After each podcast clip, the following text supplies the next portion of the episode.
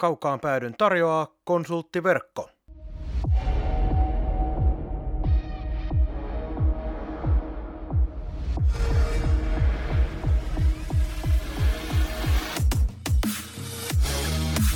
Tämä on Kaukaan pääty. Suoraa puhetta Saipasta. Studiossa jääkiekkoselostaja Marko Koskinen sekä urheilutoimittaja Mikko Pehkonen. Tervetuloa mukaan! Nyt se oikeasti lätkäkausi on jo ihan ovella silloin, kun tätä nauhoitellaan, niin se on ensimmäinen pelipäivä uudelle lätkäkaudelle. Marko Koskinen eli minä ja Mikko Pehkonen kaukaan päädyssä pohtivat syntyjä syviä ja ihmettelevät tässä jaksossa minkälaisia väitteitä olemme tällä kertaa keksineet muista joukkueista. Saipaa ei hirveästi ennakoida, koska sitä, sitä joukkuetta kuitenkin käsitellään tässä ihan jatkuvasti, mutta pistetään nyt jotain asioita näistä muista joukkueista viime kauden malliin.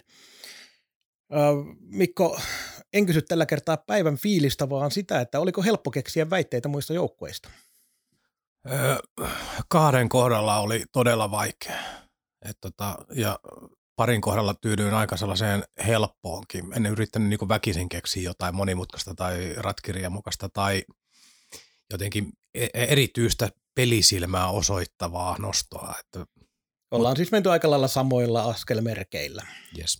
Mutta tähän nyt kun, nyt kun nauhoitellaan ja nyt on tiistai, keskiviikkona julkaistaan tämä jakso, mutta mitä mieltä olet siitä, kun tänään Tappara ja Tepsi aloittaa kauden ja Tappara nostaa siellä mestaruusviiriä, niin mikä sun mielipide on siihen, että aina napataan se edelliskauden finaalivastusta ja katselemaan sitä viirinnostoa?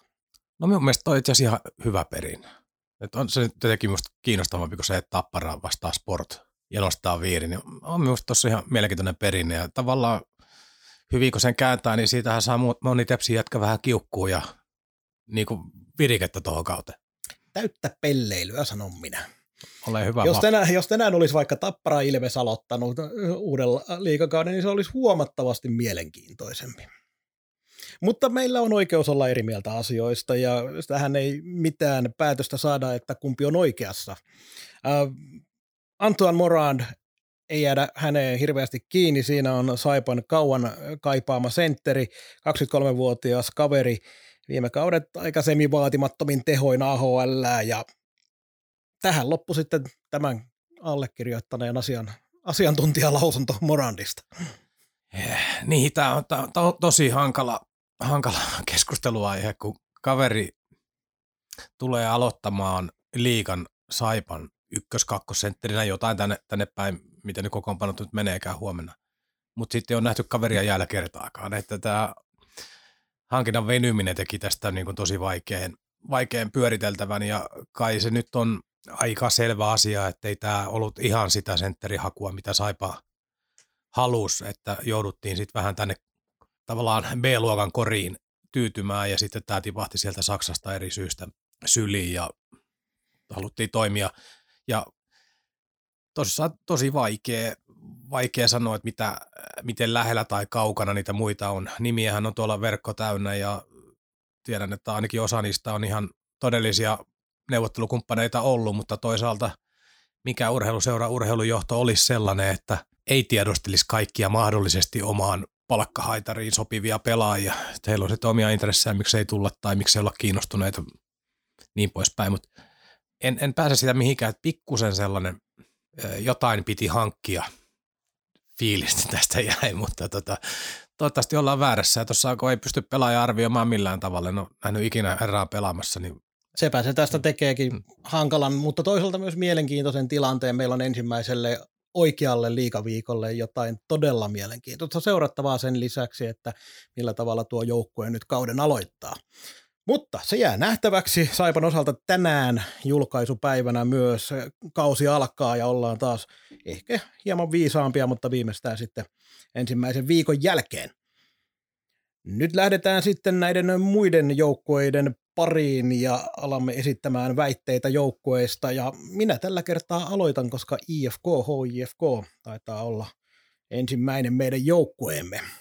Ja tämä menee siihen kategoriaan, mistä tuossa puhuttiin, että ei tässä nyt oikein voinut, voinut lähteä, mun oli pakko ottaa yksi helppo tähän, eikä lähteä keksimään mitään ihan valtavan erikoista. IFK hankkii maalivahdin kauden aikana jollei peräti jo ennen kuin kausia ehtii alkaa.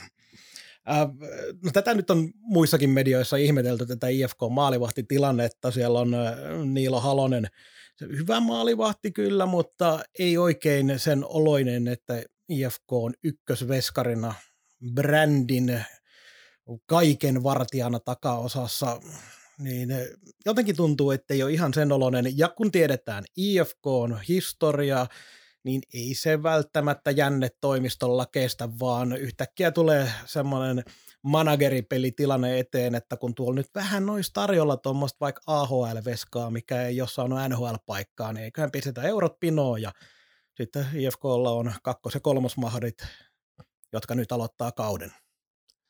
Tuohon väitteeseen on helppo uskoa, että loisin sellaisen pienen flashbackin tuonne viime kevääseen ja pudotuspelisarjaa IFK TPS, niin kyllähän siellä esimerkiksi maalivahtipelissä oli ero, ihan merkittäväkin ero.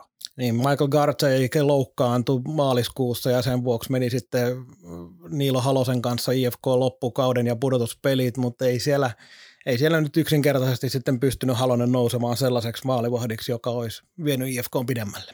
Niin ja vaikka olisi kuinka lahjakas, niin jos siinä olisi kokenut meritoitunut ykkönen ja Halonen kakkosena, silloinhan tämä, oliko se nyt etunimeltään Roope Taponen, niin olisi vähän niin kuin ylimääräinen. Hän on lahjakas nuori poika, mutta Halonen Taponen ei se nyt vaan herätä valitettavasti sellaisia fiiliksiä, että tuolla kuuhun mennään.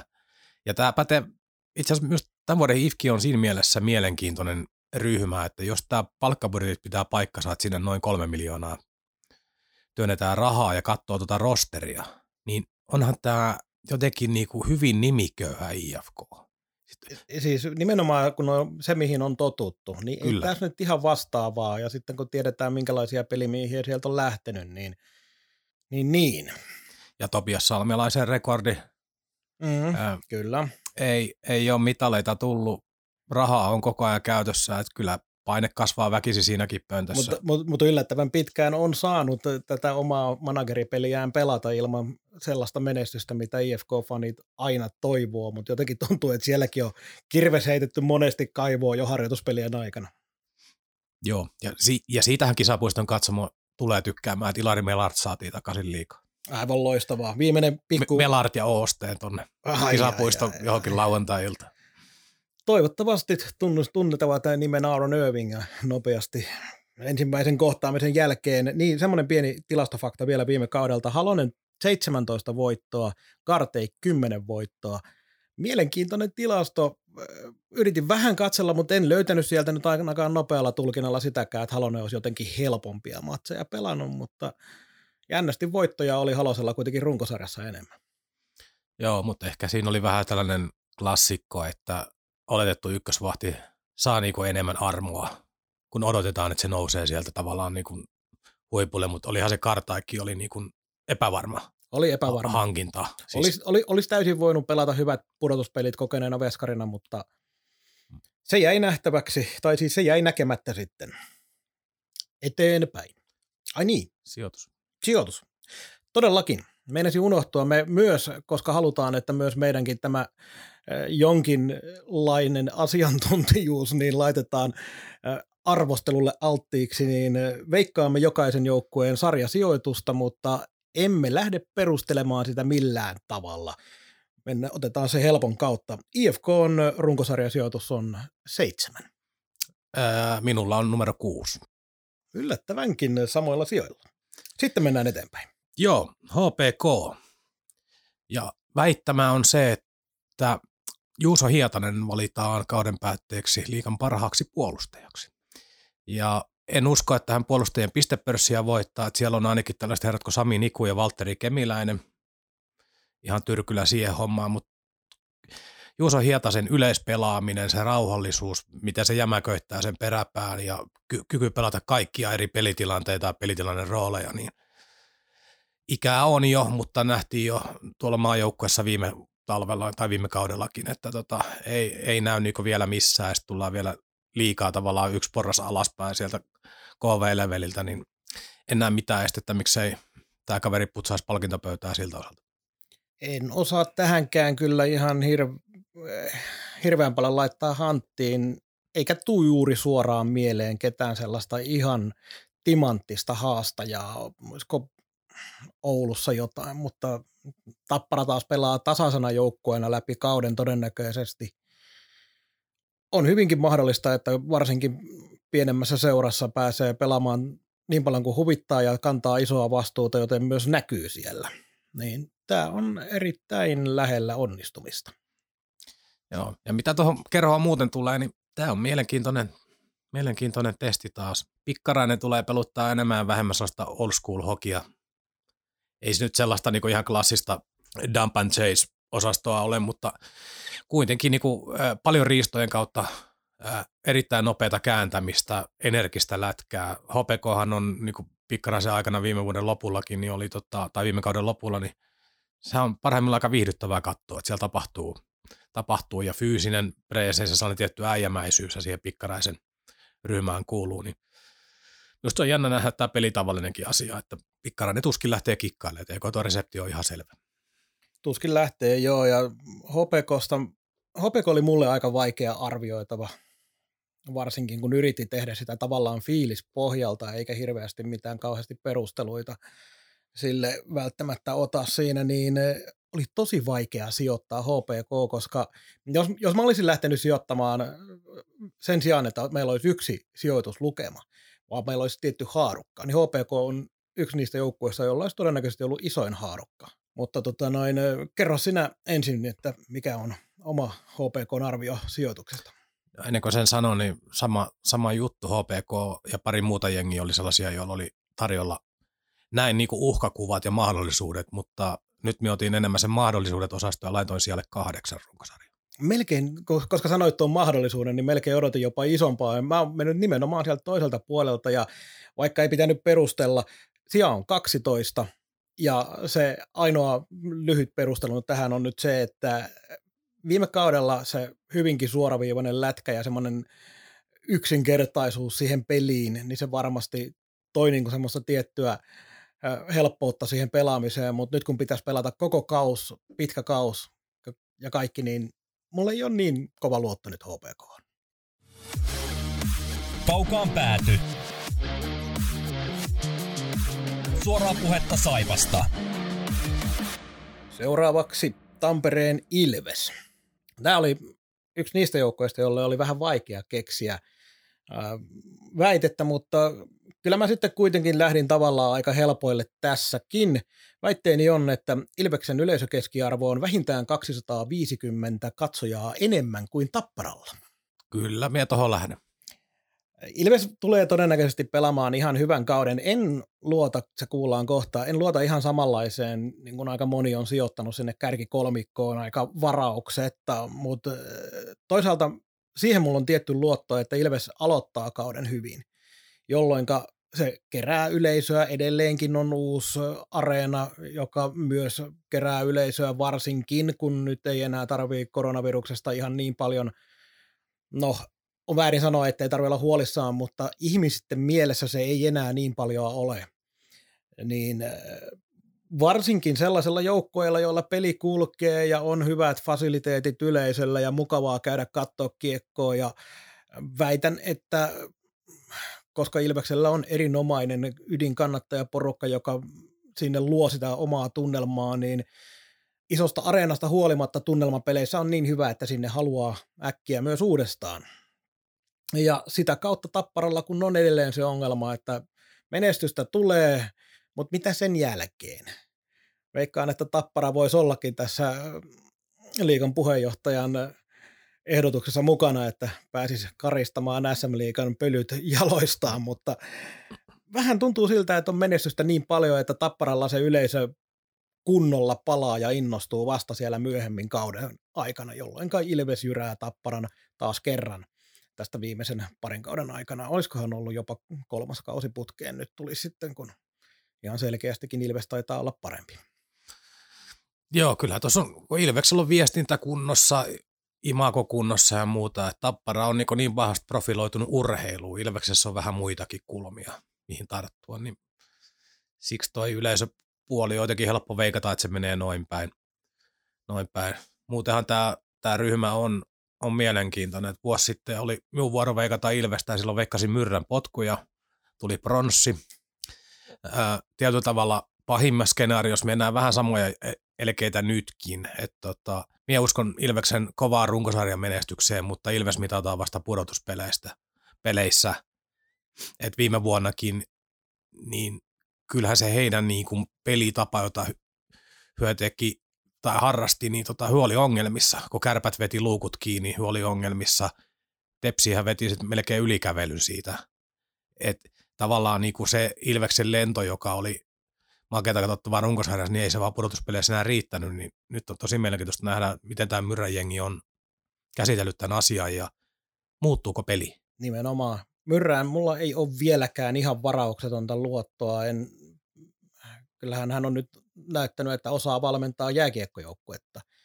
Mutta oma veikkaukseni runkosarjasijoitukseen on viisi jopa, jopa kärkinelikon eli kotiedun ulkopuolelle.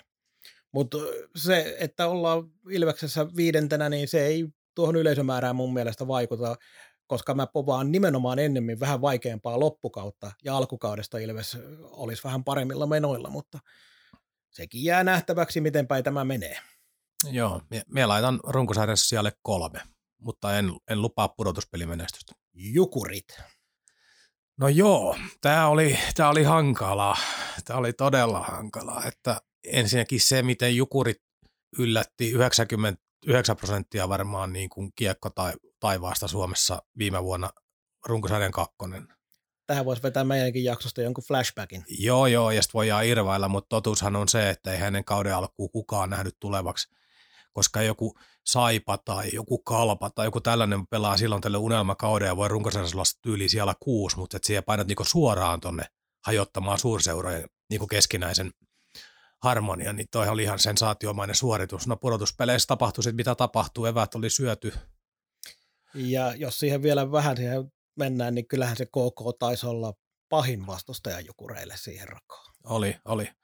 Mutta tullaan tähän väittämään. Mien joukkueesta uskaltanut tai joukkueen menestykseen liittyen tehdä mitään väittämää. Mutta sitten, mitä on nyt noita pelejä CHL vähän vilkuilu ja pätkiä ja kuunnellut juttuja, niin me heitä sellaisen kovan väittämään, että Niko Huhtanen voittaa vuoden tulokkaan palkinnon. On näyttänyt aika hyvältä.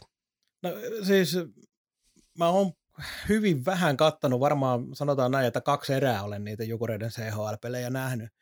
Mutta sen, mitä mä olen nähnyt, niin just sillä hetkellä kyseinen kaveri on esittänyt ihan hyviä otteita, mutta eipä meikäläisen asiantuntemus ei hänen arviointiinsa kyllä riitä millään tavalla, joten ostan tämän väitteen täysin varauksetta, olethan meidän kaksikon asiantuntijuudesta vastaava. no olisi siellä Tepsissä yksi pakki esimerkiksi tarjolla ja muuta, että ei tämä nyt niinku kauhean helppo, helppo kilpailu ole ja vielä eri pelipaikkojen pelaajia ja joukkojen menestyksiä. Mutta äsken kun puhuttiin yleisöstä, niin kyllähän yksi mielenkiintoinen asia tulee Mikkelis olemaan toi yleisömäärä. Et viime kausi sensaatio, niin yleisö ei löytänyt Kalevan kankaalle. Viime kaudella vielä voi joku ainakin koronaa. koronaan niin tätä asiaa vähän viedä, mutta mä en jotenkin oh, ole samaa mieltä siitä, että se pelkästään korona söi niin isosti sitä yleisöä. Joo, jotenkin se oli outoa, että tietysti siinä kaupungissa on kiekokulttuuri ohi, o, anteeksi ohut, ohi, ohut, ohut. Näinkö nopeasti no niin, jukureiden niin. menetys meni? Ei, kiekkokulttuuri on ohut, että ennen kuin tietysti Mikkelis joku huutaa, niin puhutaan siitä, että tuolla on organisaatiot, jotka on pelannut liikaa niin kuin kymmeniä vuosia. Ja tuolla taas niin kuin tämä nykyinen nousu, niin onko se nyt 90-luvulla alkanut varsinaisesti kunnolla ja li- liikassakin taivalta vielä vähän, mutta, mutta jotenkin, kun viime vuonna oli kaikki eväät, joukkue haastaa kaikki kärkiseurat niin kuin uhmakkaasti taisteluun ja muuta, niin sieltä jäi hirvittävä määrä euroja saamatta. saamatta. Ja sitten vielä toi pudotuspelin juttu, kun se päättyikin sitten, kun odotukset kasvaa ja tiedät, että niin alta vastaan toinen ihan huikeeta. Nyt kävi miten kävi, niin hommaa pelastettu, niin silti ollaan vähän pettyneitä kotiputti niin. kierroksella. Tot, totta kai on. Niin, Jokainen niin, valehtelee itselleen, jolle ei ole pettynyt. Niin, niin tämä klassikko pyörähdys, että saa nähdä, onko jengiä nyt saatu innostettua tuohon. Itse ryhmähän on, no vaikeasti arvioitava. Tämä on yksi niitä, millä näin sijoitusharukkaa aika rajusti hyvä, että ei niin liikan jumposta niin tuonne reilusti pudotuspeleihin kaiken näköistä skenaarioa pyöritteli, että miten tämä asiat voisi mennä. Niin aika paljonhan se riippuu siitä, että onko Olli Jokinen yhden yhden tempun poni vai onko hän oikeasti sellainen valmentaja, joka pystyy sitä joukkojen pelaamista muuttamaan riittävästi, ettei, ettei niin viime kauden pelitapa, joka on varmasti skautattu monessa paikassa, niin et pystyykö Olli tuomaan sinne riittävästi uusia elementtejä, koska ei se rosteri nyt kuitenkaan ole mikään sellainen, että, että se helposti nyt, ei, ei se ole top nelos rosteri, varsinkin kun edelleenkin ne taitaa olla liikan, oliko nyt neljänneksi toista vai oliko edelleenkin liikan pienin pelaajapudjetti ja tähän laittaisi jonkun Kolumbon kyllä tutkimaan tätä asiaa. Toi kiinnostaisi kyllä erittäin paljon, mistä nuo lukemat tulee, mutta, mutta tavallaan just toi on toi avainkysymys, että viime vuonna varsinkin kauden alkupuolella Jukurit pääsi yllättämään kaikki. Et väitän, että ei otettu ihan niin vakavasti. Ei tota, skautattu välttämättä niin tosissaan, kun on skautattu jotain tapparaa tai muita, muita joukkueita. Se kilpailu on nyt varmasti syöty, kukaan ei aliarvioi, kukaan ei suhtaudu niin kuin väheksyvästi. Ja sitten sit kun meidän tunnesteen valmennuksen työnjakoa, en, en ole niin syvällä todellakaan Mikkelillä kiekkomaailmassa, mutta se Krivo Krasov lähti pois sieltä, Lydmanin Toni ainakin on tullut sinne, eikö ollut näin, niin jännä nähdä, että miten se, mikä rooli niin apuvalmentajalla on ollut, että vaikuttaako tämä, nämä muutokset esimerkiksi jollain tavalla joukkueen pelaamiseen. Joo, siis siinä on, niin kuin sanoit, siinä on tosi paljon sellaisia tekijöitä, jotka voi heilauttaa tuota Jukureiden sijoitusta suuntaan tai toiseen. Ja Juhis Aaltonen joukkueen kapteeni. Luonnollisesti. Mielenkiintoinen sitouttava ratkaisu, että ajatellaan, että laitellaan se rintaan, niin tavallaan tota, mutta onko tämä semmoinen myytti? Onko tämä toiminut koskaan? En, en minä tiedä, mutta onhan Juhiksestakin särmiä tietysti lähty vuosien varrella pois. On, että on, ei se ihan samanlainen kukkopoika enää ole. Että. Ja äh, siis sitten kun näitä, jotenkin tulee mieleen sellaisia niin kuin Aaltosesta, vähän semmoinen, me, me käytiin tämä vaihe joskus läpi, kun joku Frank Banham tuli Saipaan vanhoilla päivillä, tai Timo Saarikoski, jos mennään vielä mm. vanhempiin, Keijo Säilynoja kävi täällä. Mutta tota noin, en tiedä, oliko Aaltosella sitten oikeasti tässä vaiheessa uraa niin vähän ottajia vai onko se yhden pilkku, mikä se oli, 75 miljoonaa, kun se budjetti oli, niin paljonko siitä on lohkaistu sitten Aaltoselle? Hmm. Ja, ja tietysti Jukurteen kohdalla niin ei tarvitse enempää pyöritellä asiaa, mutta kyllä Frans Tuohimaa on loistava hakumaalille. On, ehdottomasti. Että tota, hän itsestään pystyy voittamaan jo joitakin pelejä kauden aikana. Kyllä, loistava maalivahti. Sijoitus. Runkosarjassa sija 10 kahdeksan. Jyväskylän Jyp. Voi hittolainen, kun mä en oikein tykkää tuosta Jypistä, niin tää on vähän, vähän tavallaan niin kuin vaikea, mutta tota noin, ö, kauden puolivälin jälkeen, eli kun 30 ottelua on pelattu Jypin osalta, niin sen jälkeen Jyp kerää pisteitä yli yhden piste, tai sanotaan näin, vähintään 1,8 keskiarvolla. Mistä lähtee? 30 ottelun jälkeen, eli puolesta välistä kautta tasan. Niin loppukausi Jyp kerää 1,8 keskiarvolla pisteitä. Kyllä, kyllä on vaikea, vaikea, vaikea asia. Tota, en osta tota. Mä lähdin tässäkin sellaiseen vähän klisee-tyyppiseen, tyypilliseen juttuun, että kun on tullut paljon muutoksia joukkueeseen, niin kestää oma aikansa siitä kauden alusta, että kaikki alkaa toimimaan vähän paremmin, mutta tuo pistekeskiarvo ja mun sijoitus, mitä en vielä sano, niin se kuitenkin tarkoittaa sitä, että alkukaudella keskiarvo puolestaan jää meikäläisen laskelmissa tuonne 1,35 paikkeille. Eli se alkukausi myös on sitten vaikea. Mä en välttämättä kuulu, kuulu Rautakorven persoonan niin kuin, tämmöisiin ykkösfaneihin, mutta kyllähän se nyt tavallaan kieltämättä varmaan edelleenkin osaa, osaa valmentaa. Ja nimenomaan sillä tavalla, että se pistää, vaikkei se pystyisi tavallaan luomaan sellaista joukkuehenkeä ja joukkuetta, mutta se voi pistää sen porukan pelaamaan kuitenkin yhteen hiileen siitä huolimatta. Minä näen tässä vähän samoja juttuja kuin vuosi sitten Saipassa. En, en pelillisesti, mutta sellainen niin kuin luonteeltaan. Eli nyt tulee Rautakorpia Nieminen ja pistää tota pari-kolme vuotta vähän sekaisin olleen talon kuntoon. Pelaajat järjestykseen, organisaatio järjestykseen, rivit suoraksi ja nyt aletaan tekemään töitä. Se on ne, niin kuin massiivinen korjausliike lähtien valmennuksesta käsin. No se nyt, toi on aika helppo, helppo mm. analyysi tästä koko prosessista, koska paljon muutoksia, läht, jäikö yksikään valmentaja? Ei tainnut. Ei, ei tainnut jäädä. Eikö edes huoltajat? no niitä harvemmin vaihdetaan. Mutta tota noin, tosiaan, ja ei mulla kauheasti jypistä sanottavaa muuten ole. Se Sami Niku on tietysti, mä kuuntelin tuossa Ilves-podcastia ja siellä sanottiin, että Sami Nikun pitäisi leikata letti. Mä, ei todellakaan. Toivottavasti Niku, ei sitä tee. Niku taisi sanoa, tota, olikohan se urheilulehden haastattelussa, että hän on ajatellut, että voisi 5-6 senttiä vaikka leikata, eikä sitäkään huomaisi kukaan. Todennäköisesti sen jälkeen saattaisi ehkä välillä nimikin vilahtaa selästä. Joo, ja tota, mie en ole nähnyt yhtään Jypin peliä eikö itse asiassa Saipaa vastaan joo, mutta minä näin siitä telkkarissa ja ihan kokonaan nähnyt sitä. Mutta sellaisen tota, havainnon tuolta muista ennakoista, jotka on vähän enemmän perehtynyt bongasi, että Raatokorpi on peluttanut harjoituskaudella Raatokorpi-kiekkoa, eli jos Lappeenrannassa käännellään välillä niinku hyökkäyksiä omiin, niin Jyväskylässä ei paljon alaspäin syötellä. Et luvassa on ilmeisen suoraviivasta, suoraviivasta toimintaa. Ja rosterista on yksi ihan tietty havainto, kun tuossa kattelin, kattelin, että minkälainen porukka. Että Laurikainen hyvä maalivahti, pakistossa nyt ei leveyttä paljon ole. Mutta sitten tämä maalitekijäpuoli. Gardiner oli viime vuonna liikan nelonen, Kemeli tiedetään vuotta vanhempi, miten lähtee kulkee. Puustinen ja Rooba on molemmat hakannut takavuosina ihan hullun määrän maaleja. Mali kuninkuuttakin voitettu. Turkulainen teki 16 maalia viime vuonna.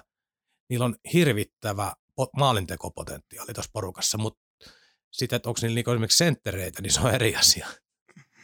Eipä niitä ole kaikilla muillakaan, mutta tuo, tuossa on ehkä se meikäläisen tavallaan perustelu myös tälle sijoitukselle, mutta myös sitten tuolle loppukauden keskiarvolle, koska kyllähän vaikka miten päin kääntelee, niin kyllähän tuo kokoonpano aika hyvä on kuitenkin. Ja se, että siellä on tuommoisia kärkipelaajia, turkulaisen jääminen jyppiin tälle kaudelle oli aivan valtava juttu. Kemelin pelaaminen Jypissä tämä kaudella sama asia, Sami Niku. Siis... Rooba ja Puustinen, molemmat on, en muista lukemia, mutta täpännyt se 25-30 häkkiä kauteen jossain kohtaa uraansa. Äh, äh, Tuossa se Laurikainen. Äh, siis periaatteessa on kärkihevosilla, kun lähtee peli kulkemaan, niin voidaan päässä jo pitkälle. Kyllä. Ja tähän mä uskon nimenomaan Rautakorven pystyvän, koska siellä on nuorempaa kärkiäjää ja siellä on vanhempaa kärkiäjää. Rautakorvella on keinot pistää kaikki ojennukseen. Ja tämän jälkeen Jyp löytyy runkosarjassa sieltä kuusi. Löytyy sieltä seitsemän. Hm. Ollaanpas me nyt kovinkin yhtenäisiä. Kyllä me vielä saadaan eroja, mä lupaan sulle sen. No niin, kalpaa. Tommi mietti sen todennäköisesti viimeinen vuosi lähtee. Varmaan monen mielestä toivottavasti. joo, joo, ja tavallaan vähän pidempää projektia tässä tehty, mutta käyrä on alaspäin, eikä niin kuin nousujohteisesti. Ja tähän vedoten arvioin, että Tommi Miettinen ei tule valmentamaan kalpaa kauden loppuun asti, vaan Kuopiossa painetaan jossain kohtaa paniikkinappulaa, kun Niiralan Montun yleisömäärät laskee riittävän alas ja jotain täytyy tehdä. Joo, tuota tuota. Jotenkin on viime aikoina alkanut tuntua siltä, että valmentajan vaihtoja kartetaan enemmänkin, mutta sitten jos aletaan miettiä näitä joukkueita, jotka sitä voisi tehdä, niin eh, toki vahvalla Kapasten klaanilla Tommi Miettinen on yksi niistä nimistä, joka pystytään tuosta nappaamaan niin sanotusti hiuksista vihkoon, kuten sanonta kuuluu. Joo, ja, ja Miettinen olisi tässä tietyllä tavalla myös, myös sijais kärsiä. Et ihan rehellisyyden nimissä, kun otetaan kokoonpanoa, joka siellä on jalkeilla, niin jos tämä uusi tsekkiveskari ei liimaa kiekkoa hirveän hyvin, niin siinä on jo ensimmäinen ongelma. Peräpäässä hyviä tyyppejä, mutta ei kauheasti leveyttä hyökkäyspäässä, Rissase Jasua ja tällaisia hyviä pelaajia, mutta ei sielläkään leveyttä ole kauheasti, eikä se kärki ole kovin terävä. Ei, ja sit, ei mutta sitten jos kun ajattelet liikan kannalta. Mutta sitten jos ajattelet pelkästään joukkueen kannalta, niin otapa tuosta toivottavasti esimerkiksi Lasse Lappalainen pysyy kunnossa koko kauden. Hieno tyyppi ja loistava pelaaja. Mutta otapa tuosta Lappalainen pois 30 ottelun verran. Ei toi kärsi niinku näiden ei, ei, ei yhtä. vastuunkantajien yhtään loukkaantumista. Ei, ei todellakaan. Että. Ja sitten nämä ulkkarihankinnat hyökkäyspäässäkin, niin enemmän ja vähemmän kattomattomia kortteja siellä on varmasti potentiaalia, mutta hirveän vähän on vielä näytetty. Ja tavallaan ehkä, ehkä siellä niin joku, jotenkin puuttuu minun mielestä niin juju tällä hetkellä, että mihin ollaan menossa. Että onko joku suunnitelma, ajatus, missä ollaan kahden vuoden päästä, kolmen vuoden päästä, mitä, mitä tässä niin rakennetaan. Tämä myös näyttää vaan niin joukkueelta, joka kasattiin. No tuossa to, itse asiassa tullaan nimenomaan siihen, mitä säkin sanoit, että Miettinen joutuu, voi, voi hyvinkin joutua tällaiseksi kärsijäksi, koska kyllähän tuolta nyt lähti myös aika kovia pelimiehiä pois. Ja sen myötä on kiva lähteä viimeistä kauttaan todennäköisesti valmentamaan, kun sulta vedetään mattoa alta toimiston toimesta jo tuolla tavalla. Tietysti eihän se nyt tarkoita sitä, että tätä tahallisesti on tehty, vaan asiat ei vaan aina mene niin kuin halutaan ja näitä vaan tapahtuu. Niin sitäkin kautta niin nimenomaan, mistä kalpa pelaa juuri tällä hetkellä pitkässä juoksussa, eli minne menet Kuopio. Mm. Ja minulla menee sitten runkosarjassa sijalle 12. Mm, mulla on vähän parempi, eli mulla on sija yhdeksän. Ehkä vähän luotan siihen, että se joukkue on fyysisesti kuitenkin hyvin valmennettu ja se liikkuva pelitapa. Viime kaudellahan nappasin muistaakseni aika hyvin kiinni tämän kalpan väitteeni, jossa väitin, että pelaavat eniten tasapelejä ja siinä se taisi ollakin yksi kalpan viime kauden ongelma, ei saaneet kolmen pisteen voittoa riittävästi. Tässä Jussi Markkanen. Kaukaan pääty. Suoraa ja joskus väärää puhetta Saipasta. Pääasia, että puhutaan. Sitten mennään noin 80 kilometriä tuonne kohti Ruotsia, kun täältä katsotaan. Eli Ruotsista tulee kaikille mieleen KK. Ja tätä kun mä mietin, niin pakkohan mun oli vähän ajatella sitäkin, että jotain tavallaan ei nyt raflaavaa, mutta pakkohan tässä nyt jo jotain sellaistakin sanoa, mikä saa rakkaan paikallisvastustajan kannattajia vähän varpailleen. KK ulkomaalaispelaajista vähintään kaksi poistuu ennen vuoden vaihdetta. Äh, ihan täysin mahdollista. Mulla on tavallaan niin hämmästyttävän vähän perusteluita tähän väitteeseen, mutta... Sitä, häm, hämmästyt niin itsellesi. Kyllä, kyllä. No. Mutta sitä nimilistaa kun kattelin, niin siellä on, se on hyvin sen tyyppistä, niin kuin, samantyyppistä, mitä Saipakin on tehnyt monta, monta vuotta, mutta sieltä puuttuu, Saipahan on yrittänyt aika usein sellaista yhtä ykköshevosta hankkia, on ollut Zaborskia ja sun muuta, mutta sieltä jotenkin puuttuu kokonaan semmoinen tähtihankinta. Ei sitä nyt aina tarvitsekaan olla, ei ole kyse siitä. Mutta jotenkin mä en luota, ja mulla on jopa ne kaksi nimeäkin tässä, joihin mä pistän ne suurimmat paineet. Axel Ottoson, ää, näitä Alsvenskanin tehoilijoita me ollaan nähty ennenkin liigassa, mutta ei ne nyt sieltä, jotenkin musta tuntuu, että kannatta, niin kiekokannattajilla on sellainen Alsvenskanin taso, on hyvä kyllä, mutta jotenkin sieltä kun tulee pelaaja, niin niihin luotetaan huomattavasti enemmän kuin pitäisi. Ja sitten toinen pelaaja Emil Muliin, joka siis tilastoskauttauksella, mitä kattelin, niin jotenkin vaikutti sellaiselta pelaajalta, joka tarvitsee niin semmoisen oikeanlaisen paikan, missä onnistuu. Eli kun mä ennakoin muutenkin, tulen ennakoimaan vaikeita kautta KKlle, niin Emil Mulin ei ole sellainen pelaaja, joka tekee ympäristöstään parempaa, vaan sellainen pelaaja, joka hyvin suorittavassa joukkueessa pystyy myös tekemään sitten tämä kaikki Elite Prospectsia katsomalla. Ja ei mulla oikein niin muuta tuohon KK kokoonpanoon ole sanottavaa tai muutenkaan. Olli Salo on jotenkin tällä hetkellä, niin vaikka viime kaus päättyikin kuitenkin, varsinkin runkosarjan jälkeen, kun katsoo tilannetta, niin miten pudotuspelit päättyi, niin siellähän pelattiin hienot pudotuspelit. Mutta Olli Salo, kaikki hehkutus, mitä oli Ilvesvuosista, niin ei välttämättä kuitenkaan ihan sellaista pystynyt vielä itsestään näyttämään.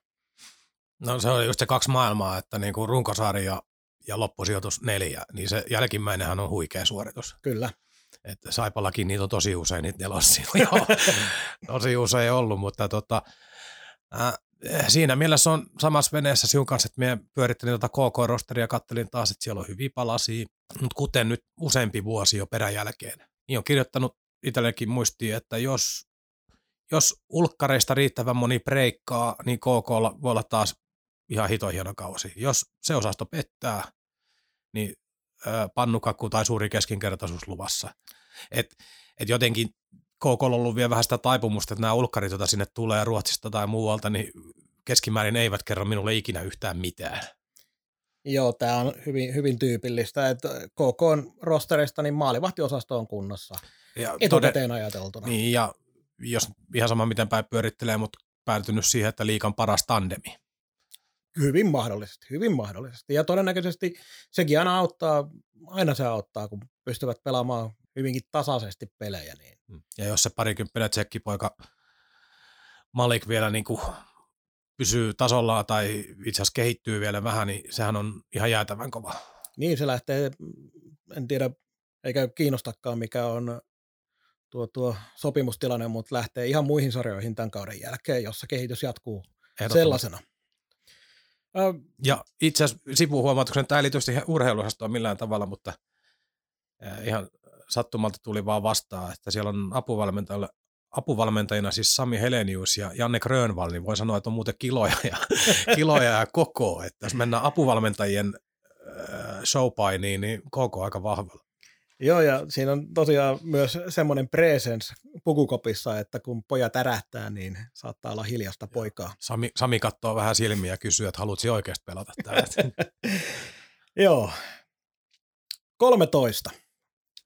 Meillä on tässä eroa, meillä on tosiaan yhdeksän. No niin. Eli me periaatteessa tuo Kalpa ja KK melkein vaihdettiin heidän sijoitukset toisiaan. Mutta pakkohan mun on vain veikata KKlle vaikeata kautta, jotta saadaan jonkinasteista hämminkiä. No niin. Ja minulle sitten kärpät. Tota, äh, sarjan varmaan lähtötilanteessa laadukkain rosteri yhdessä Tapparan kanssa. Se, että makuasia, miten päin niitä pyörittelee. Ei niitä oikein voi pyöritelläkään. Joo, että ainoa, ainoa edes pieni kysymysmerkki, heillä on maalivahtiosasto Blunkvist ja kumppanit. Joo, niin kun... ja jotenkin mulle on jäänyt, niin kuin mä oon ennenkin hehkuttanut sitä Blunkvistia, niin ennen kuin tulee sellainen kausi, että Blunkvist osoittaa haavoittuvaisuuden merkkejä, niin mä luotan Blunkvistiin. Joo, no tosiaan saat luottaa. Mutta tota, äh, pohdiskelin, että minkälainen kärppien kaudesta tulee, niin huikea materiaalia ja muuta, mutta sitten me pyörittelen tätä Marjamäkeä, mitä kaikkea tässä voisi niinku tapahtua, niin päädyin siihen lopputulemaan, että kärpät tulee päästämään liikassa vähiten maaleja runkosarjassa. Ja miksi tämä väittämä on edes olemassa, johtuu siitä, että tuolla materiaalilla pystyisi pelaa, peluttamaan aika iloista hyökkäävää jääkiekkoa. Jo pelkästään tällainen sentterin nelikko koko kemppaa, niin Kunik, Tiivola, Kalapudas, niin sanotaan, että tuossa vähän joka ukko niin ää, pienemmissä seuroissa, niin se aika iso ruutu. Siis Kalaputallekin olisi varmaan ykkössentterin roolia useammassakin seurassa täällä tarjolla. Joo, esimerkiksi tuolla jossain Vaasan suunnalla, niin voisi olla hyvinkin otettavissa. Mutta tota, niin, pyörittelen, että mitä tässä tapahtuu. Maria Mäki kommentoi kausiennakoissa viime kautta niin, että hän tuli kärppiin ja veti luukut kiinni johtuen siitä, että hän tuli niin vaikeaseen aikaa kesken kauden, että piti tehdä niin kuin yksinkertaisimmat, helpoimmat asiat. Ja se oli puolustuksen niin lukkoon laittaminen ja tavallaan trappipelaaminen ja muuta, mutta tulin sitten kuitenkin siihen tulokseen, että ei Maria Mäki lähde hulluttelemaan tällä nimi vahvalla joukkueellakaan, että kyllä siellä tullaan edelleenkin menemään niin puolustuksen ja tiiviyden kautta. Kyllä mä tähän kelkkaan lähden ainoa, jotenkin tuntuu, että joku tappara, nämä laaturosterit, niin tappara voisi hyvinkin olla se haastaja. En oikein usko siihen, että tapparakaan ihan kauheasti maaleja päästään. Niin ei mulla oikein tuohon hirveästi vastaan sanomista, eikä muutenkaan. Mä, mä luulen, että me ollaan aika lailla samaa mieltä kärppien joukkueesta kokonaisuutenakin. Ja... Siis miettii, me luettelin tuossa jotain senttereitä, sitten siellä on jotain niinku Turusta ja Anttilaa ja tällaisia. Niinku se Emanuelson, äly... joka voi paukuttaa vaikka 30 maalia ensi kaudella. Ja... Niin, et, et ihan älytön ja Samuelson ja mitä näitä, eikö, mikä Emanuelson, mikä se nyt oli? Emanuelson. Emanuelson. Juuri, juuri mainitsemani Emanuelson. Niin, joo, joo. Niin, niin. Siis niin kuin, ihan, ihan järjetön leveys. Joo, joo. Ja sitten on johtajuutta tyyli Ohtamaa, Anttila tuo nyt sen oma osuutensa sinne ja muuta. Että sillä ei niin puutu ja, mitään. Ja se nuoriso-osasto, mikä tulee puolesta Suomesta, niin se, kun, sieltä kun voi napsia niitä parhaita päältä, niin sitten voi päästää vähän huonompia muuallekin. Mutta se, se, on pakko sanoa, että tota, uh, urheilulehden kärppä-osiosta, tai siellä oli itse asiassa kärpistä isompi juttu, niin poimin vaan yhden sitaatin, minkä ajattelin lukea. niin tota, olemme olleet vähän perässä, kun vertaa muihin suurseuroihin. Se on nykypäivää, että urheilupuolella on enemmän kuin yksi henkilö. Tarvitsemme tukihenkilöitä, että toiminta kehittyy. Niin siinä on siis Harri Aho ja Lasse Kukkonen tekee yhdessä Lauri Marjamäen kanssa urheilupuolta, eli kaksi kaveria apuna samaan aikaan. Okei, Saipa ei ole suurseura, mutta täällä ei ole yhtään. Kyllä. Vakkaria, että vähän on erilainen tilanne ja tapa katsoa tuota asiaa. Joo. Ja tuohon kärppiin vielä, niin ei mulla sen enempää muutakaan sanottavaa ole, kun jälleen kerran on samaa mieltä siitä, että en mä usko myöskään, että Marjamäki lähtee ihan kauheasti hassuttelemaan sen rosterinsa kanssa, vaikka kykeniskin siihen, koska se haluaa voittaa. Ja, ja siksi me vielä lasken tähän minun tota, päästettyjen maalien veikkaukseen niin mukaan myöskin sen, että Tappara mahdollisesti pelailee tuota CHL tuossa vielä syksyllä ja kärpät saa keskittyä kokonaan liikaa, että syyskaudella se voi vielä vaikuttaa. Se on ihan validi pointti tuokin. Sijoitus. Öö, runkosarja ykkönen ja finaalin hävinnyt osapuoli. Kärpät on runkosarjassa kakkonen.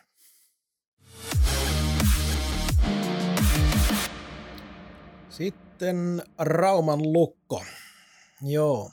No, lukosta oli kauhean vaikea keksiä mitään väittämää ja jotenkin tota noin, kun mä nyt puhun asioita, niin tässä tullaan siihen, että ei tarvitse perustella tuota, tuota, tuota sijoitusta, mutta mun väittämä on se, että Josh Kestner paukuttaa yli 50 pistettä.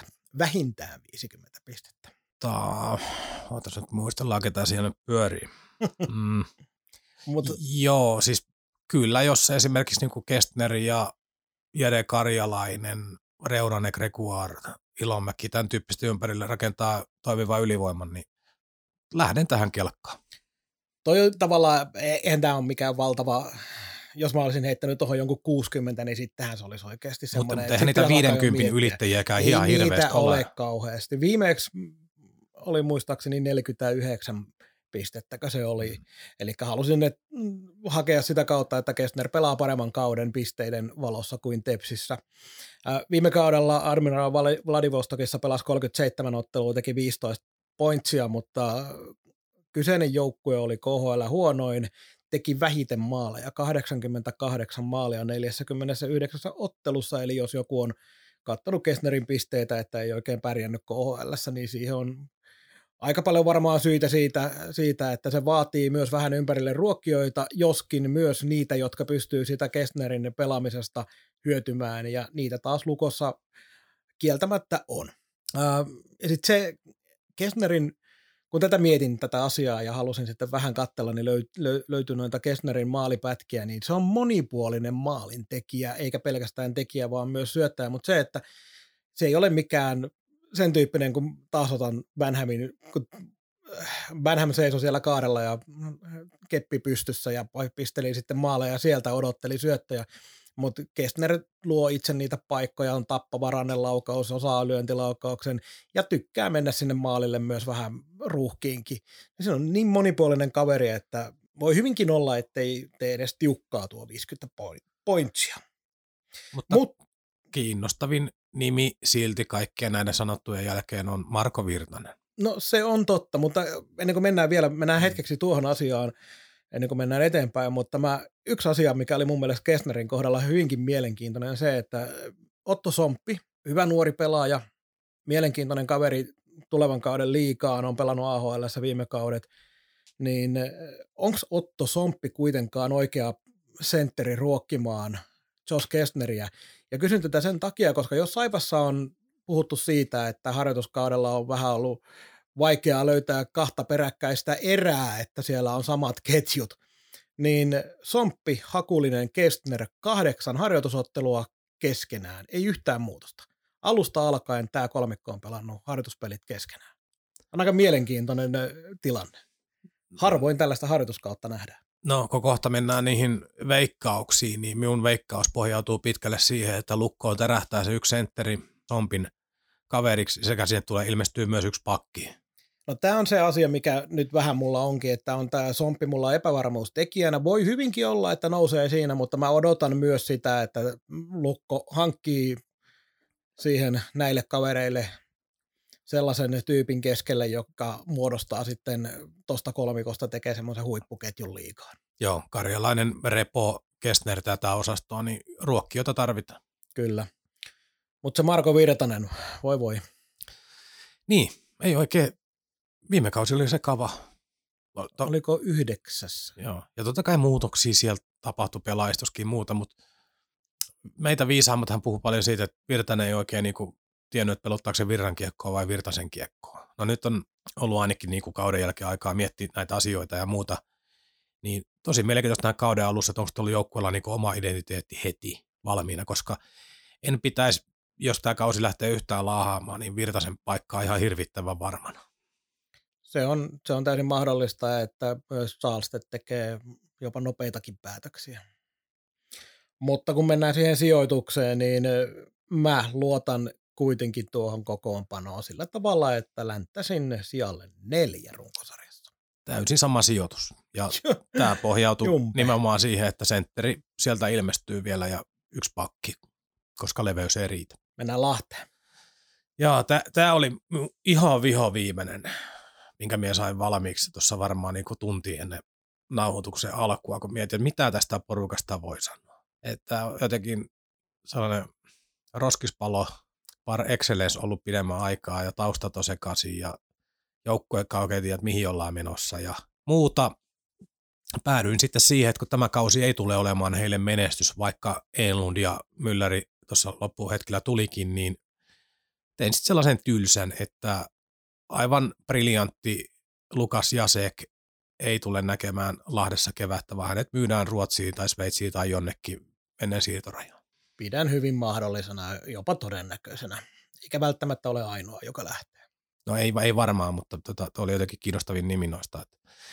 Siis tämähän on rakenteeltaan, rakenteeltaan, no, otetaan noista taustoista ensin, että Pasi Nurminen on siviilielämässä tehnyt virheitä, häipyi jossain kohtaa pois ja nyt on pidemmän aikaa ollut taas juttu, että se sählää siellä taustalla puuttuu vähän kaikkiin asioihin. Lopputuloksena se, että on lähtenyt markkinointiporukkaa, myyntiporukkaa, viestintäporukkaa. Ties ketä on lähtenyt organisaatiosta pihalle. Äärettömän epäterve merkki. Ää, sen lisäksi Nurminen ei ottanut antaa haastattelua haastattelua sen jälkeen, kun viimeksi, viimeksi tota, oliko se nyt rattikäry vai mikä pahoinpitelyasia, no kuitenkin ei sillä nyt merkitystä. Niin, niin kuitenkin viestinnällisestikin ongelmallista, että seuran johtohaamo piilottelee tuolla tänä päivänä pitäisi julkisuus, julkisuuslajihan tämä jääkiekko on, ja elää julkisuudesta, niin olla niin kuin avoimin karteen pelata, että se on hyvin epäselvä palava talo. Mutta se itse joukkue, niin silloin on Jasek, Kangasniemi, aivan huikea parivaljakko, jota on viihdyttävää katsoa, pystyvät rakentelemaan 1 plus 4, 4 plus 1 yhteen peliin ja pystyy ratkoa kahdestaan suurin piirtein kiekkootteluita ylivoimalla varsinkin. Enlundi tuli minun viimeisin näköhavainto hänestä on kaukaa. Tiedän kyllä pelaajan tyypin ja ominaisuudet, mutta en ihan oikeasti pysty sanoa, missä nyt mennään. Olen pelannut yli 10 vuotta KHL ja tämä Joonas Enlund 34-vuotias ja viime kaudella Saksassa 32 peli 11 pistettä. Ei siitä nyt kauheasti ihan tuommoista ykkössentteriä leivoa. No ei sit, ja tietysti Jasekki on ykkössentteri. No niin, se, totta kai. Sinänsä, mutta siis tavallaan niinku sellaista ja toki, varma... toki, tokihan niinku Enlund pystyy pelaamaan laitaa myös, mm. en tiedä itse asiassa onko enemmän laituri tässä, mm. pitää vähän, menee siihen kastiin, kun ne ei mm. ole nähnyt pelaajaa ties koska. Sitten siellä on ykkösmaalivahtina erinomainen Partosaki, jolla on vähän siviilipuolen juttuja ollut taustalla, onko kuuppa kunnossa.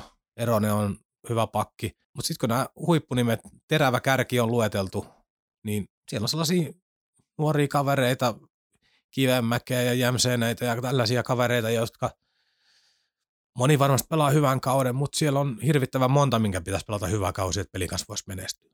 Ja siksi tämä näyttää ensi kausi hyvin pahalta. Ja hän on kuitenkin coach, josta niinku tykkää tosi paljon ulosannista ja meiningistä. Minusta Niemelä on niinku hyvä, hyvä aloinen tyyppi, mutta on aika sekavat työkalut annettu. Joo, mulla ei ole pelikansista oikein mitään sanottavaa, koska se on jotenkin tuntuu myös sekin kertovan siitä lahtelaisten tilanteesta, että tuo joukkojen kasaaminenhan meni aika myöhään, että se saatiin sellaiseen kuosiin, että sillä voi ylipäätään liikaa lähteä. Mutta nyt kun lähdetään kohta noihin veikkauksiin aika piakkoin, koska mulla ei oikeasti, en mä, laha, mm. en mä sä oot sanonut kaiken jo pelikansista, mitä tässä kannattaa meidän, meidän tai ainakin minun ymmärryksellä sanoa, niin mikä on sun veikkaus pelikanssin sijoitukseksi? 14. No, oltiin, oltiin samaa mieltä. Siellä on 14. Ja koska seuraavaksi meillä on Saipa tässä aakkosjärjestyksessä ja kerrotaan oma veikkaus Saipan sijoitukseksi, niin minä alustan tämän sillä tavalla, mä otan toisen kerran nyt vielä, kun tässä on kuunnellut näitä, näitä, näitä ennakoita, niin viimeisimmäksi olen kuunnellut tätä Ilves-podcastin juttuja, niin se kertoo aika paljon Saipasta ja siitä, miten ulkopuolelta Saipaa katsotaan. Mulla on nyt semmoinen déjà vu-fiilis siihen, että mä oon viime vuonnakin puhunut nimenomaan siitä, että millä tavalla Saipaa katsotaan ulkopuolelta. Niin siihen saatiin taas yksi vinkki, koska Ilves-podcastin ennakko oli nauhoitettu heidän logistisista ongelmistaan johtuen jo tuossa elokuun puolivälissä – ja tuota noin, siinä vaiheessa, no katsos kun siellä on tällaisia CHL-pelejä, missä osa näistä juontajista on paikan päällä, niin olivat tehneet tällaisen ratkaisun, mutta silloin pelikansilla oli neljä puolustajaa siinä vaiheessa ää, rosterissa, sopimuksen alaisia, ja herrat laittoivat pelikanssin aika selkeästikin saipaa paremmaksi kokoonpanoksi. Neljällä sopimuspuolustajalla. Mutta jos ne on riittävän hyviä. Mutta siis tämä niinku kertoo eniten mun mielestä siitä nimenomaan millä tavalla tätä meidän, meidän keltapaitosta jengiä seurataan ja minkälaisia mielikuvia Saipasta on. En muista nyt ihan tarkkaan, mutta kyllä se, se sai myös sitten loppujen lopuksi tämä pelikanssin Saipan edellä laittaminen, niin jonkinlaisia risaääniä porukan kesken. Mutta pelikans molemmilla 14. Mihin sä sijoitat Saipan? 11. Sä tiedät, että en pysty alemmaksi veikkaamaan sija 10. Enkä edes, enkä edes ole tästä häpeissäni. Kaukaan pääty. Podcast, joka ei kumartele, vaan jolle kumarretaan. Vaasan Sport. Väitteeni on, että yleisökeskiarvo on liikan huonoin kauden päätteeksi. Pa, pa, pa, pa. Pitää paikkansa. Siis, mä, siis onhan tässä tiettyjä epävarmuustekijöitä, koska nimenomaan on puhuttu jo jukureiden yleisömäärästä. Ja sitten Porissa on ollut, viime kausi oli tosi vaikea, että miten siellä lähtee kaus. Niin tässä on periaatteessa ne kaksi haastajaa ja tietenkin Saipa on ollut myös niissä ongelmissa, niin tämän porukan kesken todennäköisesti se huonoin yleisömäärä arvotaan, mutta äh, ei siihen Risto Duffaa niin voi luottaa vaan enää millään tavalla. Et jos puhutaan unettavuudesta, niin Risto Duffa jotenkin, jotenkin pystyy mennä jopa Marko Virtasen alapuolelle. Taas tullaan, taas tullaan näihin asioihin, että mihin olet menossa – Risto, Risto, Duffalla kaksi kautta jäljellä tämä ja seuraava. niin. Risto Duffa tuli alun perin vähän niin kuin talkoisiin oikaisemaan sitä touhua. Sitten siellä tehtiin pari vuoden jatkotkin vielä jossain kohtaa päällä ja oli itse sellainen, ihanko tosissaan. Risto tukkii keskialueen, pelaa passiivisesti, kiekkoa siirrellään niin kuin, ö, pituussuunnassa mahdollisimman nopeasti, pelataan kiekkoja syvällä sellaista oikein vanhaa lätkää. Joukkue on kasattu sieltä sun täältä, vähän muiden hylkiöitä, Ruotsin löytöjä, joista ei oikein tiedetä hirveänkään monesta vielä, että mitä, mitä liikas tulee tapahtuu. Eli todennäköisesti siellä on liikan parhaat ruotsalaiset. No joo, se on mahdollista. Niin, joka tapauksessa niin voisi ajatella, että näillä tämän tyyppisellä niin tavalla hankkia joukkuekasa ja niin kuin lähteä kamppailemaan liikaa, niin haettaisiin kilpailuetua esimerkiksi valmennuksesta, niin Vaasassa on suoraan todettu, että kilpailuetua ei sieltä kannata hakea. Otettiin kaveri, joka ei muutu mihinkään. Ja eihän tuolla kiekolla niin kuin pärjätä enää tänä päivänä. Sillä voitetaan yksittäisiä pelejä, mutta se on äärettömän raskas tapa pelata 60 peliä puolustaa su- enemmän kuin hyökkäät. Sieltä tota aloitteita itsellesi. Sen lisäksi vielä ristomaisen tapaan niin on kasattu liikan, onko vanhin joukkue, Hyvin todennäköisesti. Nyt tähän sinne meni Miro Nalli, joka on peräti vain 23-vuotias, kun hän oli. Eli. Joo, siis vanha joukkue, raskas, raskasta jalkaakin siellä on jonkun verran, kun siellä on tätä työtelijästä osastoa. Mien, mien ymmärrä, mit, mitä nämä niin haaveilee, mitä nämä kuvittelee saavuttavansa, koska Vaasakin on nyt kuitenkin, jos huomioidaan, että Jukurit ja KK on saavuttanut nyt jotain tässä ihan viime aikoina, ja näistä puhun nyt näistä mestisnousukkaista, niin Sportjunna on ihan paikalla. Ei, ei ole tapahtunut yhtään mitään. Ja tähän soppaa vielä, kun laitetaan se, toki minulla nyt ei ole mitään sisäpiiritietoa, mutta ne viestit kuitenkin Risto Duffasta kertoo sitä, että ei välttämättä valmentaminen rajoitu sinne kaukalon sisäpuolelle, vaan haluaa sörkkiä vähän muuallekin organisaatiossa. Niin, se on hänellä ollut tapana. Niin, onko peräti itse kirjoittanut itselleen kahden vuoden jatkosopimuksen? Uh, Mutta siis mä ei, ei lähde peittelemään se sijoitusarvio, mulla on 15 ja mä povaan tuosta vaasalaisten kaudesta aika lailla fiaskoa. Ja Vaasassa on hieno urheilukulttuuria, siellä on hieno päätykatsomo ja jengi silloin, kun siellä pelattaisiin hyvää lätkää, viihdyttävää lätkää ja ehkä joskus voitettaisiin jotain, niin sehän olisi hurja halli. Oh. Mutta ei se vaan riitä. Ja nyt kun ollaan tilanteessa, missä kaikki maksaa helvetisti ja viihde on se, mistä ensimmäiseksi lähdetään karsimaan, niin kaikki häntäpääjoukkueet tulee olemaan siinä ongelmassa, että nimenomaan tämä, no en sano nimenomaan, mutta jääkiekko on yksi niitä asioita, joista tavallinen kansalainen luopuu ensimmäisten joukossa. Kyllä, kyllä. Ja minäkin laitoin siellä 15, mutta vielä niin jatkan, jatkan vähän siihen aiheeseen, että jostain pitää hakea kilpailuetu. Jos sijoit häntäpäin joukkueen haastaja jengi, niin yleensä siellä rakentaa mieluummin niin päin, että siellä nuorena joukkuetta lähdet hakemaan kehitettäviä pelaajia, lähdet hakemaan potentiaalia, yrittää miettiä niin edes, edes parin vuoden aikajänteellä rakentamaan jotain. Mutta siis tämä veteraanien niin kokoontumisajot, mitkä siellä on menossa veteraanivalmentajan johdon, niin ei, ei, niin päätä eikä häntää tässä. No, mutta niin kuin sanoit, niin kyllähän se on valmentajansa näköinen joukkue. No se on just sitä.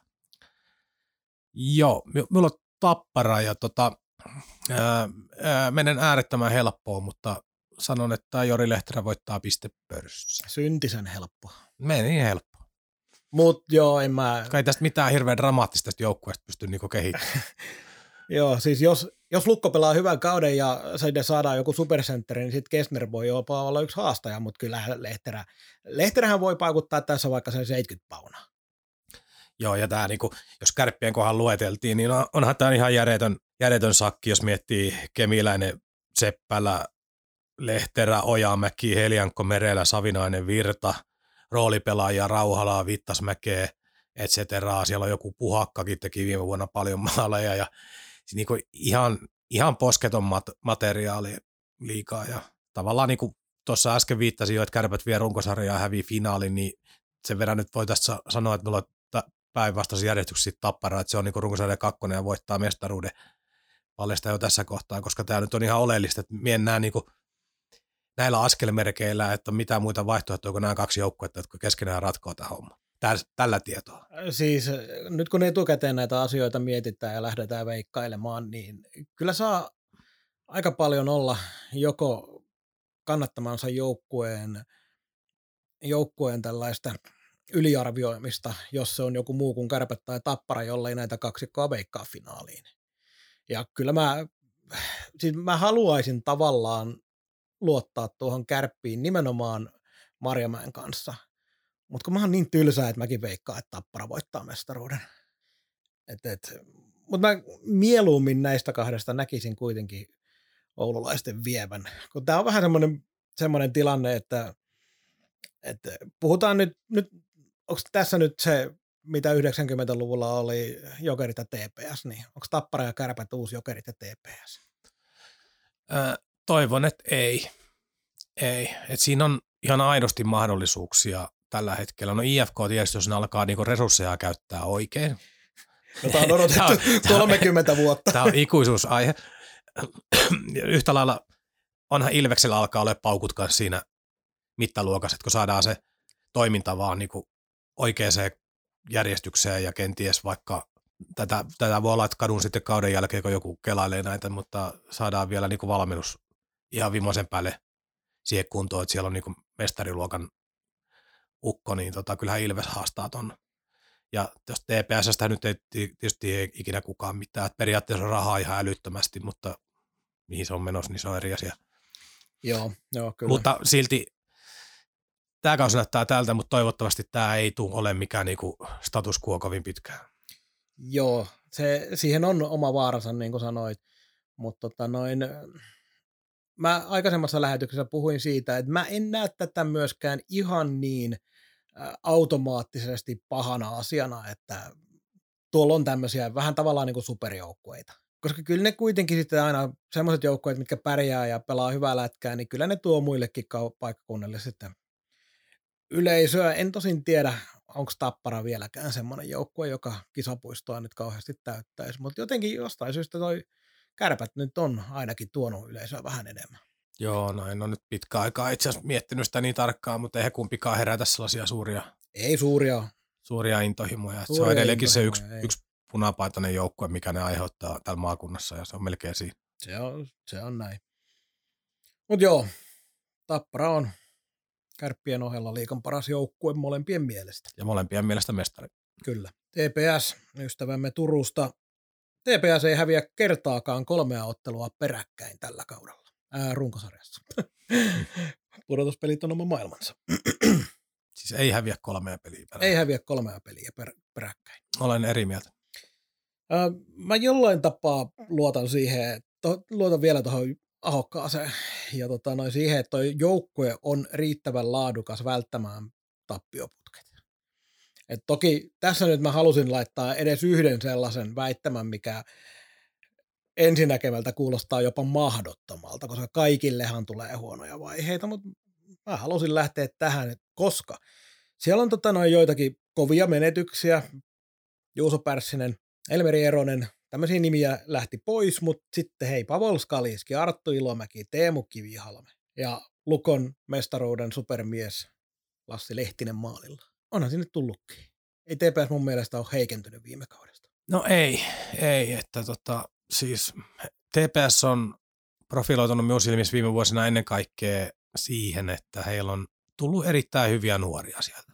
Siis heillä on tullut paljon NHL-varauksia, siellä on preikannut moni nuori, mutta tota, niin, minusta se on niinku hienointa tässä Tepsin touhussa tällä hetkellä.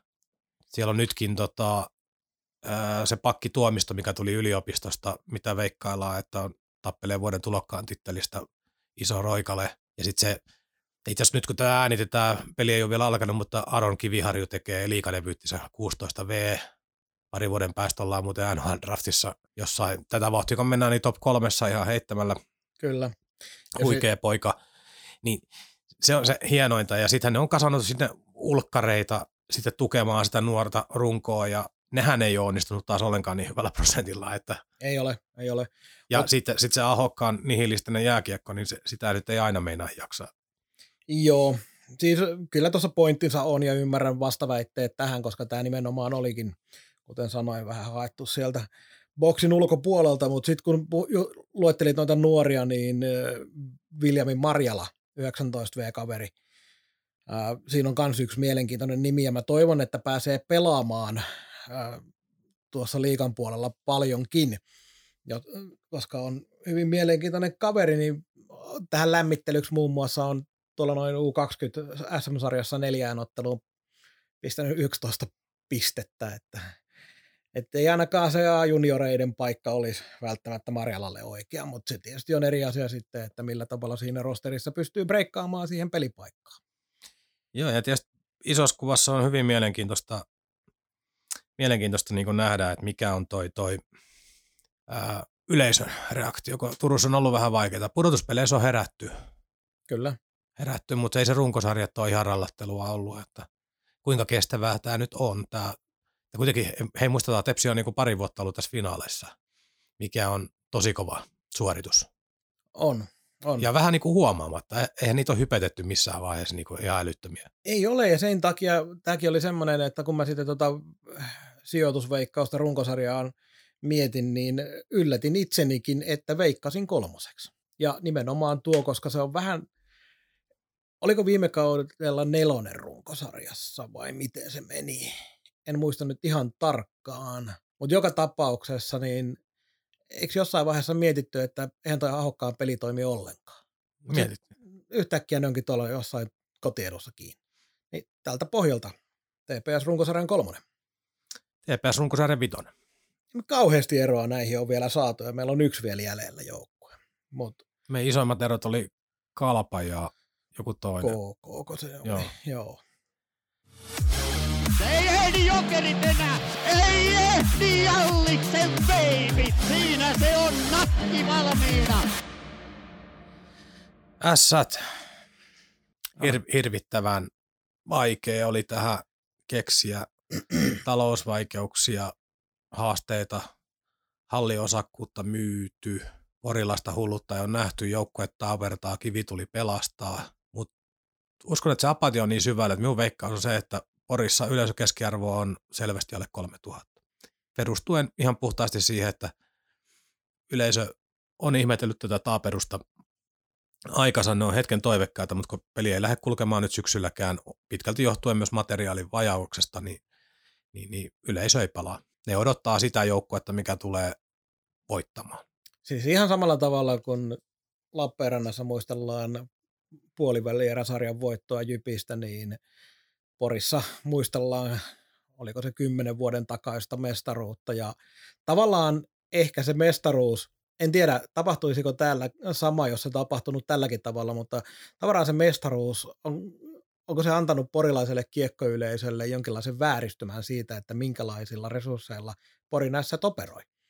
Ja uskon tuohon väitteeseen, eli vaikka nyt tuossa aikaisemmin mun yleisömääräveikkauksessa, niin vaikka tuossa nyt puhuinkin sen, että ei ole, ei ole tota noin esimerkiksi koronan kanssa enää samanlaista painimista kuin viime vuonna vielä oli, mutta ei porilaisillakaan ole sen enempää rahaa kuin kellään muullakaan tässä tilanteessa, niin hyvin todennäköistä on, en mäkään kauheata menestystä Poriin tälle kaudelle povaan. Niin. Joo, ja sitten jotenkin toivoisiko se, tämä S parhaimmillaan, me on tietysti todettu ennen kaikkea vanha isomäen aikaa, että uuden moderni hallin aikana on tätä menestystä nähty vähemmän, vähemmän valitettavasti, mutta mut se vanhaakin aikaa, kun siellä oli niin infernaalinen se meno, ää, ensinnäkin seisomakatsomo laidalla, mikä on harvinainen ratkaisu suomalaisissa halleissa. Ja se, mä katkaisen sut kuitenkin, kun sanoit tuon noin, mutta se, että sitä on uudistettu sitä hallia, niin se ei ole kuitenkaan poistanut sitä tietynlaista kasarifiilistä Ei. nimenomaan siitä, johtuen siitä suuresta seisomakatsomusta laidassa ja se, miten kun se alkaa mölisemään, niin siellä on semmoinen kaiku, sellainen niin kuin vanhan betonihallin kaiku. On.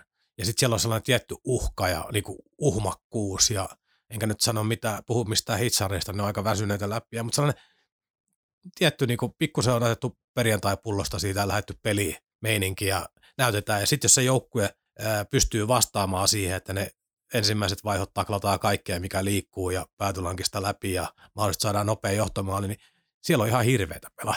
Joo, siis kun mainitsin tuon kymmenen vuoden takaisin mestaruuden, niin tämmöiselle kiekko, kiekkoromantikolle, niin jopa minulle tulee niistä pätkistä kylmiä väreitä, kun katsoo, minkälainen meininki siinä hallissa oli silloin. Joo. Et se on, kyllähän tuolla on hyvät tunnelmat noissa areenoissa sun muuta, mutta silloin kun nämä HPK ja tämmöiset pelaa finaaleja, HPK, S nyt tulee ensimmäiseksi mieleen näistä pikkuseuroista, niin onhan siinä nyt erikoinen juttu.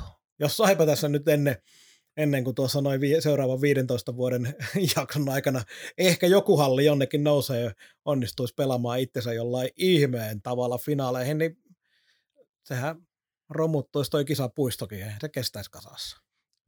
Pari pointtia vielä Sistä tähän loppuun, niin toinen mielenkiintoinen pointti on se, että siellä on tulossa toi äh, Jere Härkälä ilmeisesti vuoden päästä valmentamaan. Niin, tämä on jännä tilanne Karri Kivelle, että hän pelaa oikeasti vaan tätä kautta, että hän ei varsinaisesti rakenna tai suunnittele mitään pidemmälle, niin mikä, minkälainen tilanne se on valmentaa näillä eväillä. Ja sitten toinen asia, niin tykkään Tommi Kerttulan puheenvuoroista ja avoimuudesta ja muuta, mutta kyllä hänelläkin varmaan alkaa olla se tilanne, että siellä mietitään, että mitkä ne näytöt on nyt sitten tässä joukkueen rakentamisessa. Kyllä tämä S ei ole ollut mun ihan tutkan alla niin tarkasti, mutta sen verran mitä olen yrittänyt pitää itseni, itseni kartalla jokaisesta joukkueesta, niin on jäänyt semmoinen fiilis, että siellä on jonkinlainen yllätysmahdollisuus. Mutta silti veikkaan siellä 11, eli jää rannalle. Runkosarja siellä 13, Mutta sen verran sanoin, että hienoa, että Jesse Joensuu palasi Joo. nimenomaan Pori. Eikä esimerkiksi Oulun kärppi. Eihän nyt sinne edes mahdu nelosketjuunkaan. No sekin on totta. Mutta joo, samaa mieltä, että tämmöiset niin sanotut omat pojat, niin ainahan se on hienoa niitä nähdä niissä joukkueissa, minne ne kuuluu. Mutta mut, mut, muutoin siitä SCN kokoonpanosta on vaikea sanoa. Siellä on myös sellaisia hakuja AHLstä ja ECHLstä ja sun muualta, että katsellaan nyt kymmenen peliä sarjaa ja sitten aletaan ensimmäisiä päätelmiä niistä tehdä. Näin ollaan saatu kaikki väitteet ulos ja katsellaan sitten kauden aikana jossain vaiheessa näihin palataan, jos muistetaan.